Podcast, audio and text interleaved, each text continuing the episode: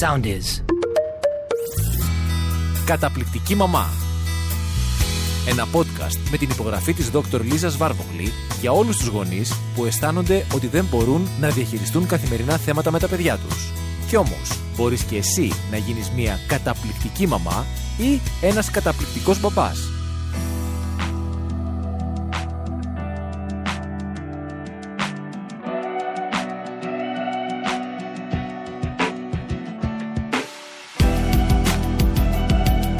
Γεια σας, είμαι η Λίζα Βάρβογλη, ψυχολόγος ψυχοθεραπεύτρια, συγγραφέας της σειράς Καταπληκτική Μαμά και σήμερα έχουμε την φίλη εδώ και εκπαιδευτικό Λίλιαν Ζησοπούλου. Εύχομαι να έχετε όλοι μια όμορφη μέρα. Ας ξεκινήσουμε με το θέμα μας που είναι το χειριστικό παιδί. Το παιδί που έχει λοιπόν χειριστικές συμπεριφορές και που φέρεται με έναν τρόπο θαρής και θέλει να ελέγξει τους πάντες και τα πάντα στη ζωή του.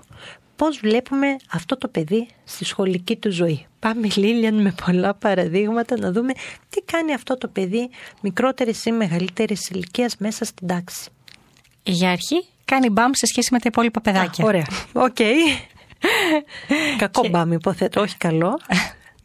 Μπαμ που ξεχωρίζει το μόνο σίγουρο. Και όλοι οι συνάδελφοι εκπαιδευτικοί μπορούν να το υπογράψουν. Ε, συνήθως πρόκειται για ιδιαίτερα εξωστρεφή παιδιά που όλη τους η συμπεριφορά και η μη λεκτική τους επικοινωνία, οι κινήσεις των χεριών, οι κινήσεις του σώματος είναι, είναι έντονες. Θέλουν να τραβήξουν την προσοχή είτε των υπόλοιπων παιδιών είτε του δασκάλου ή όποιο όλο ενήλικα βρίσκεται στο χώρο. Και συνήθως είναι παιδιά που έχουν μια ένταση στη φωνή τους, ένα νάζι, ένα παράπονο συχνά. Ένα στοιχείο που θέλουν να διαφοροποιηθούν σε εισαγωγικά από τη μάζα της τάξης, να δείξουν ότι είναι διαφορετικοί, κάτι ξέρουν καλύτερα. Κοιτάξτε με, εδώ είμαι.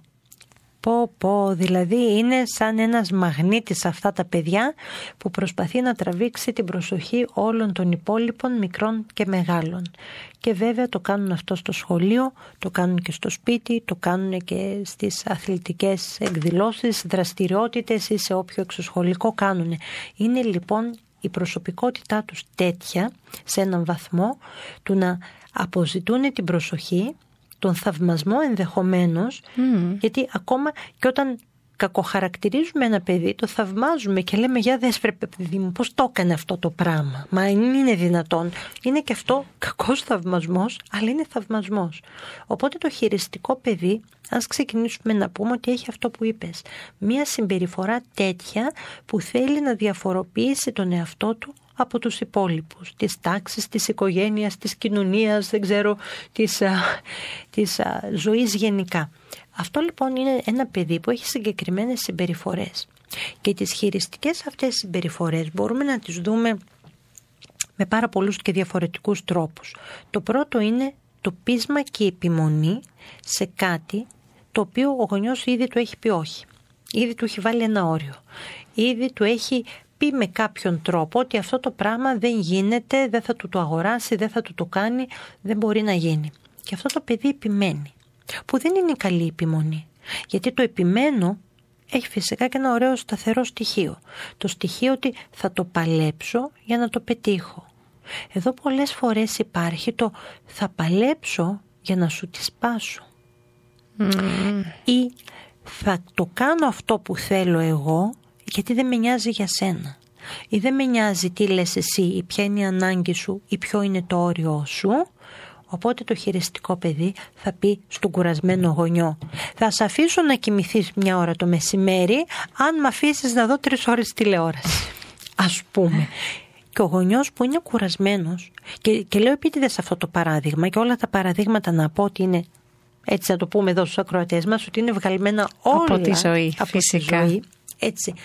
Αυτός λοιπόν ο κουρασμένος γονιός που δεν τον ψέγω και δεν τον κατηγορώ καθόλου γιατί κάνει αυτό που είναι το απαιτούμενο έτσι, δεν κάνει αυτό που θέλει, κάνει αυτό που χρειάζεται για να λειτουργήσει. Τι θα κάνει, θα ενδώσει και θα πει: OK, okay, πάρε το τηλεκοντρόλ και με την ευχή μου δες και 3 και 13 ώρες τηλεόραση. Γιατί αν δεν κοιμηθώ εγώ γονιός μια ώρα, δεν θα μπορώ να σταθώ στα πόδια μου, να λειτουργήσω.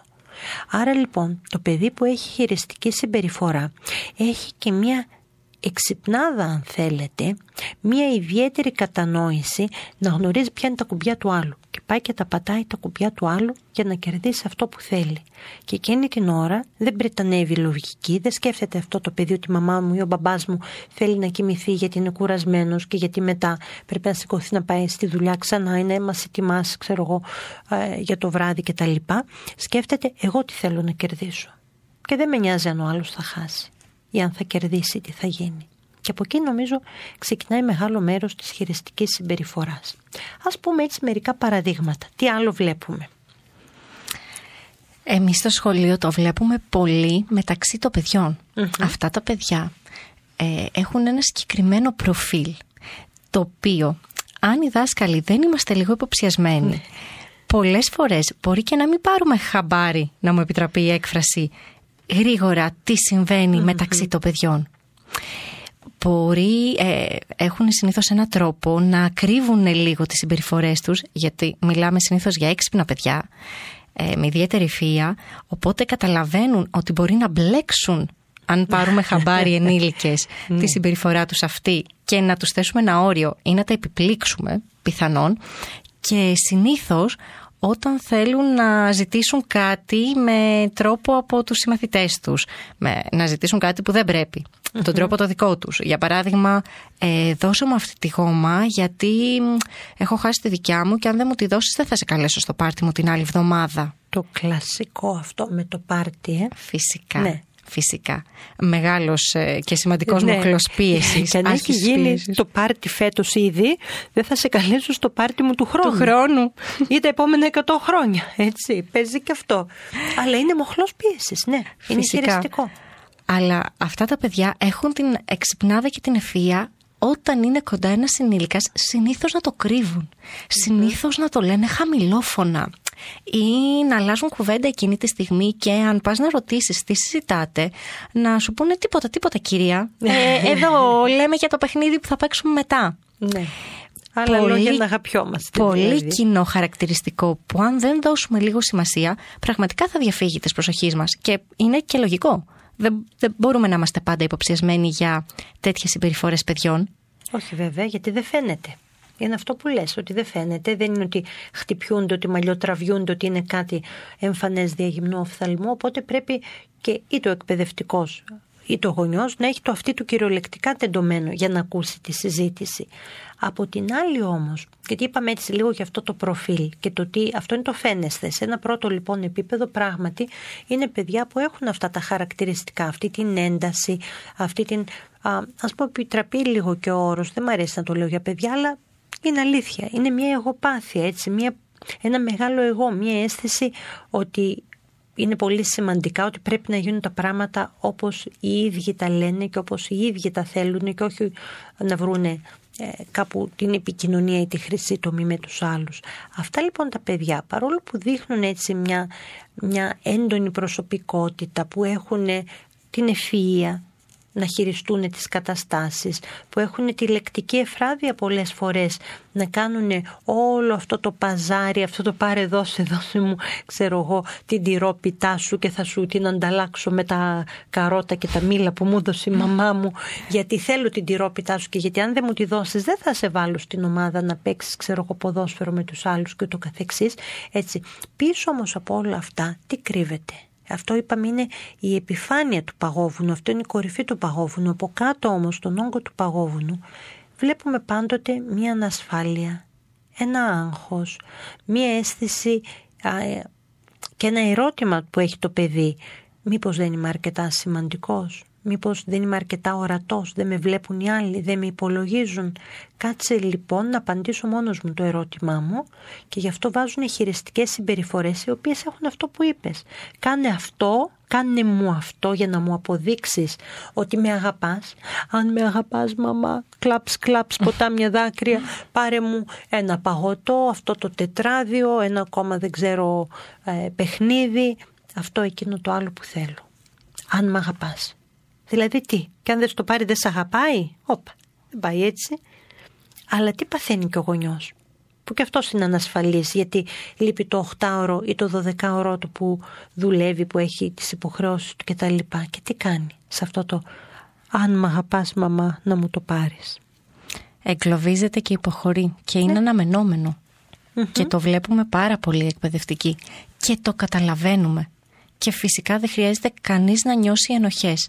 Απλά να κατανοήσει τι κάνει για να μπορέσει να το διαχειριστεί καλύτερα και ο ενήλικας για να μπορέσει να βοηθήσει το παιδί του. Ακριβώς. Προσωπικά πιστεύω ότι τα παιδιά που έχουν αυτή τη συμπεριφορά συνήθως μπορεί να νιώθουν ότι δεν παίρνουν όλα αυτά που θέλουν από το παπά, από τη μαμά, από το οικείο περιβάλλον τους και δεν εννοώ σε αντικειμενα εννοώ ίσως σε χρόνο, σε προσοχή, σε παιχνίδι, σε δραστηριότητες μαζί και θέλουν με αυτόν τον τρόπο να τραβήξουν την προσοχή ενός ενήλικα. Ακριβώς. Ίσως να νιώθουν ότι θα ήθελαν λίγο παραπάνω παιχνίδι με τη μαμά τους. Αλλά επειδή δεν ξέρουν πώς να το εκφράσουν, θα βρουν έναν τρόπο για να τις κινήσουν το ενδιαφέρον, να τις τραβήξουν την προσοχή, να τις δείξουν ότι εδώ είμαι, είμαι σημαντική, δώσε μου σημασία και δείξε μου ότι με αγαπάς. Ακριβώς αυτό.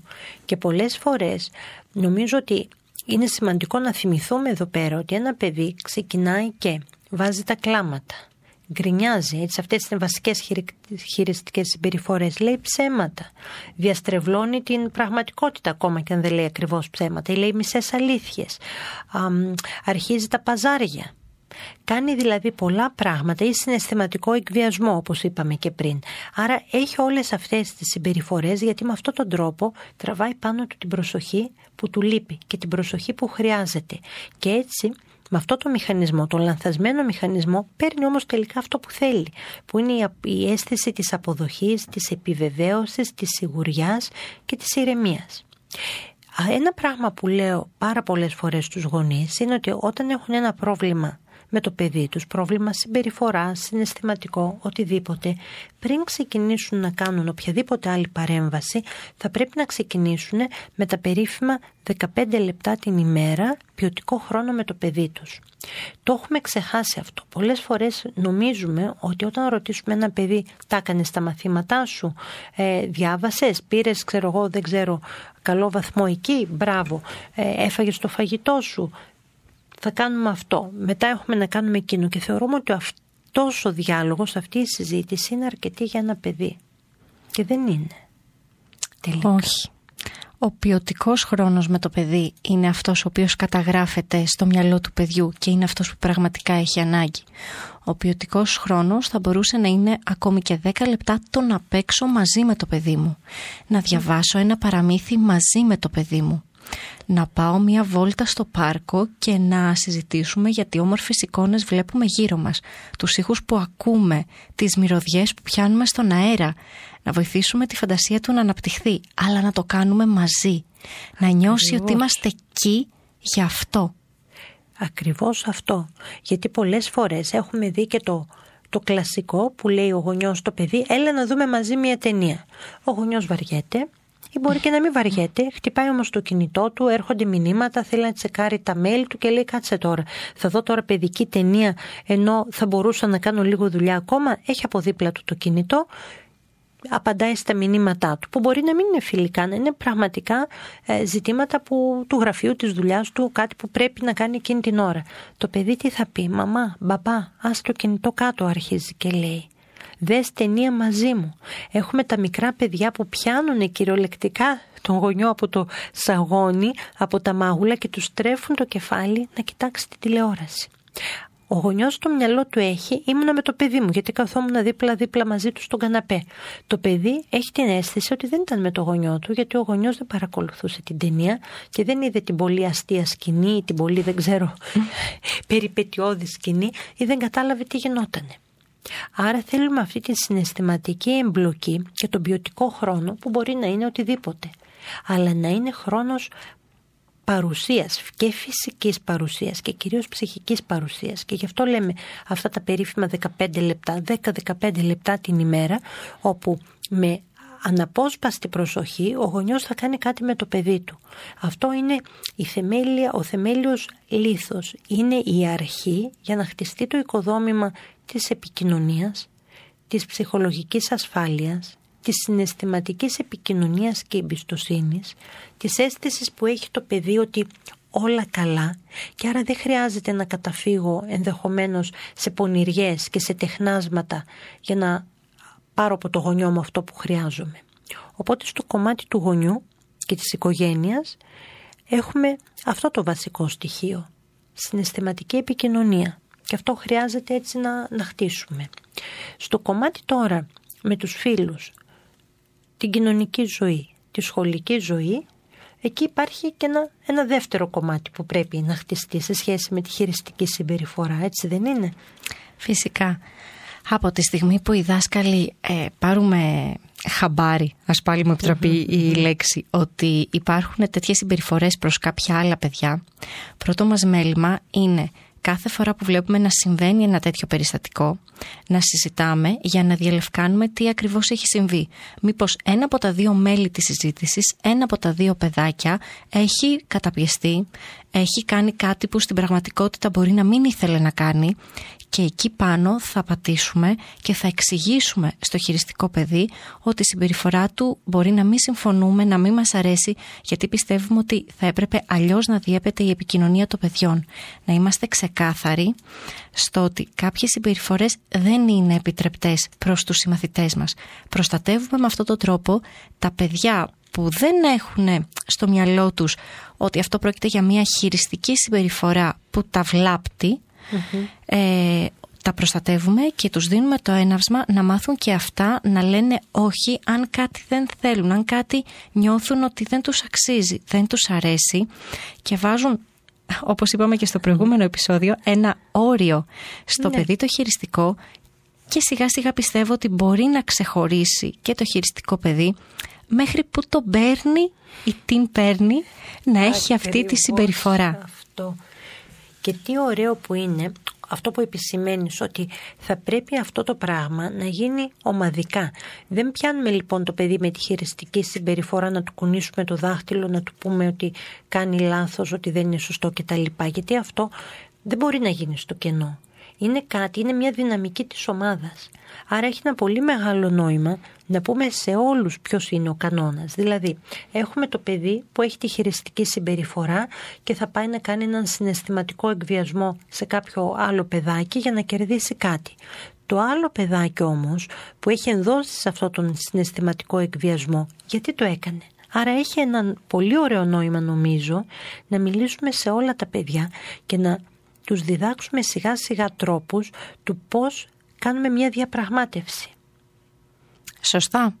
Έτσι δεν είναι; Ναι. Το, αυτό που είπες πριν, του ποιοι είναι οι κανόνες, το πώς θέλουμε να παίξουμε, το πώς υπάρχει μια αμοιβαιότητα.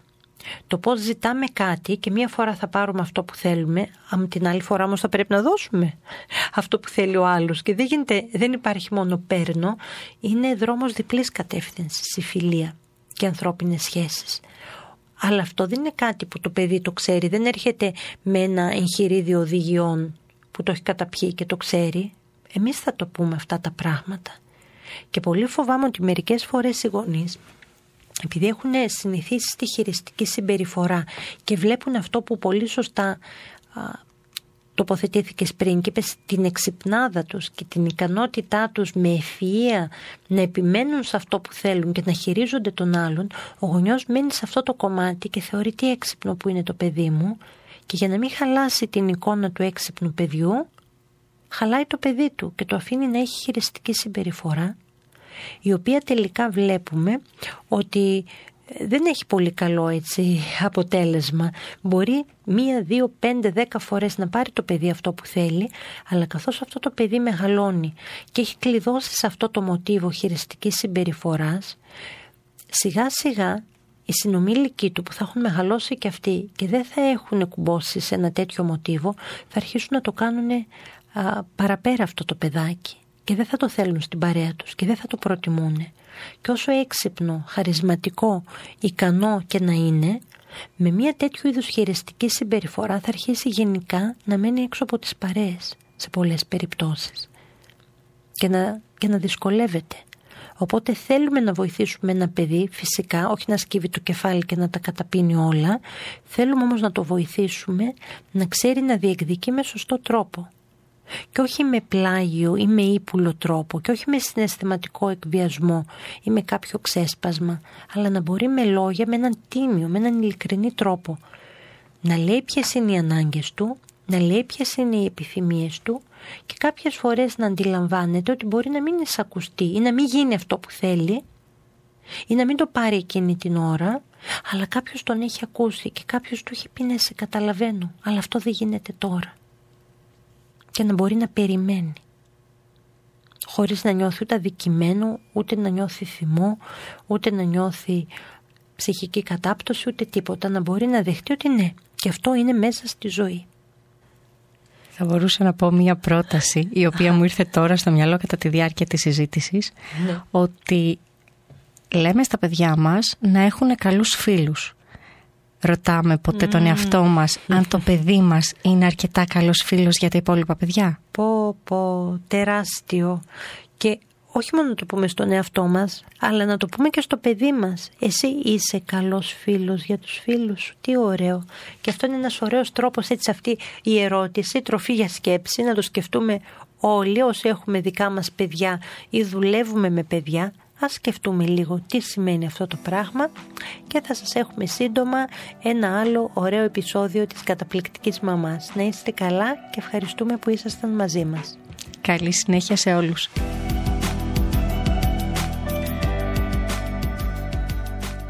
Ακολουθήστε μας στο Soundees, στο Spotify, στο Apple Podcasts και στο Google Podcasts.